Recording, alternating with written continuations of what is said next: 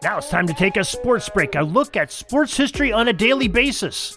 Hello, my friends in sports history. This is Darin Hayes of the Sports Jersey Dispatch. Welcome once again to the Pigpen, your place for all things great sports history and team sports. And our jersey numbers for today that we're going to be talking about are numbers 21, number 3, and number 4.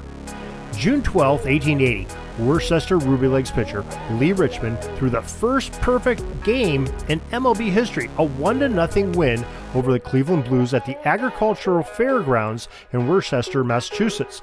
Now, according to SABR.org, Richmond also accomplished a number of other noteworthy firsts during his six year major league career.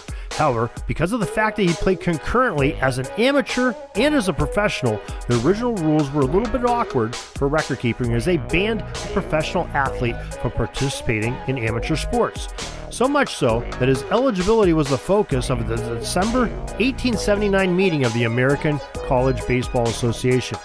In 1879, for instance, he held the Chicago White Stockings hit list in his professional debut, and around the same time, he led his Brown University squad to the collegiate championship. His left handed delivery of pitches caused changes in baseball strategy that are integral to every game played today. June 12, 1922, the St. Louis Browns pitcher Hub Pruett, who would in later years wear number 21, struck out future Baseball Hall of Fame hitter Babe Ruth number 3 three consecutive at bats as St. Louis defeated the New York Yankees 7 1 at the Sportsman's Park in St. Louis, Missouri. June 12, 1928, New York Yankees stud first baseman number 4 Lou Gehrig took a total of 14 bases in a game. He had three triples and two home runs in a 15 7 victory over the Chicago White Sox. The future Baseball Hall of Fame player blazed the Chicago ballpark with the day that most people could only dream of. Oh, and by the way, Babe Ruth homered two in the game as his teammate. And on the football side of things, over on Pigskin Dispatch, we celebrate a couple of Hall of Fame birthdays today. Harold Muller, the two-way end of the University of California from 1920 through 1922, was born in 1901 on June 12th. And in 1947, in Sandstone, Minnesota, Steve Kiner, the All-American linebacker from the University of Tennessee that played in the late 60s, was born.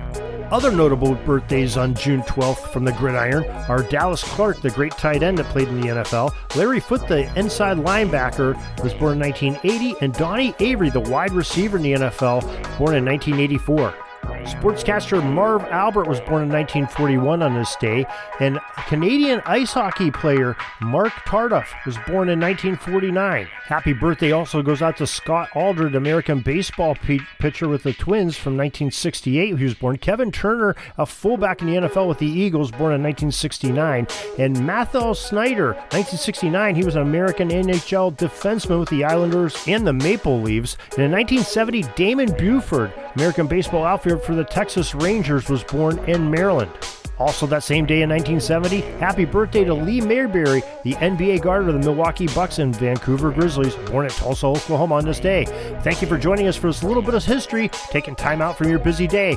Come back tomorrow and each day for another sports break. And until tomorrow, have a great sports history day. Sorry, but my pitching coach just called timeout and he's coming out to the mound. I think I'm going to get yanked for a reliever. We'll see you back tomorrow for some more great sports history on Sports Jersey Dispatch Podcast. We invite you to check out our websites, jerseydispatch.com and pigskindispatch.com, not only see the daily sports history, but to experience the preservation of great events and people that play the games. Find us on Pigskin Dispatch. It's also on social media outlets of Facebook, Twitter, Instagram, and don't forget the Pigskin Dispatch YouTube channel. Get all your daily sports history. Pigskin Dispatch is happy to be associated with the Sports History Network, the sports headquarters of yesteryear, found at sportshistorynetwork.com. This podcast is part of the Sports History Network, your headquarters for the yesteryear of your favorite sport. You can learn more at sportshistorynetwork.com.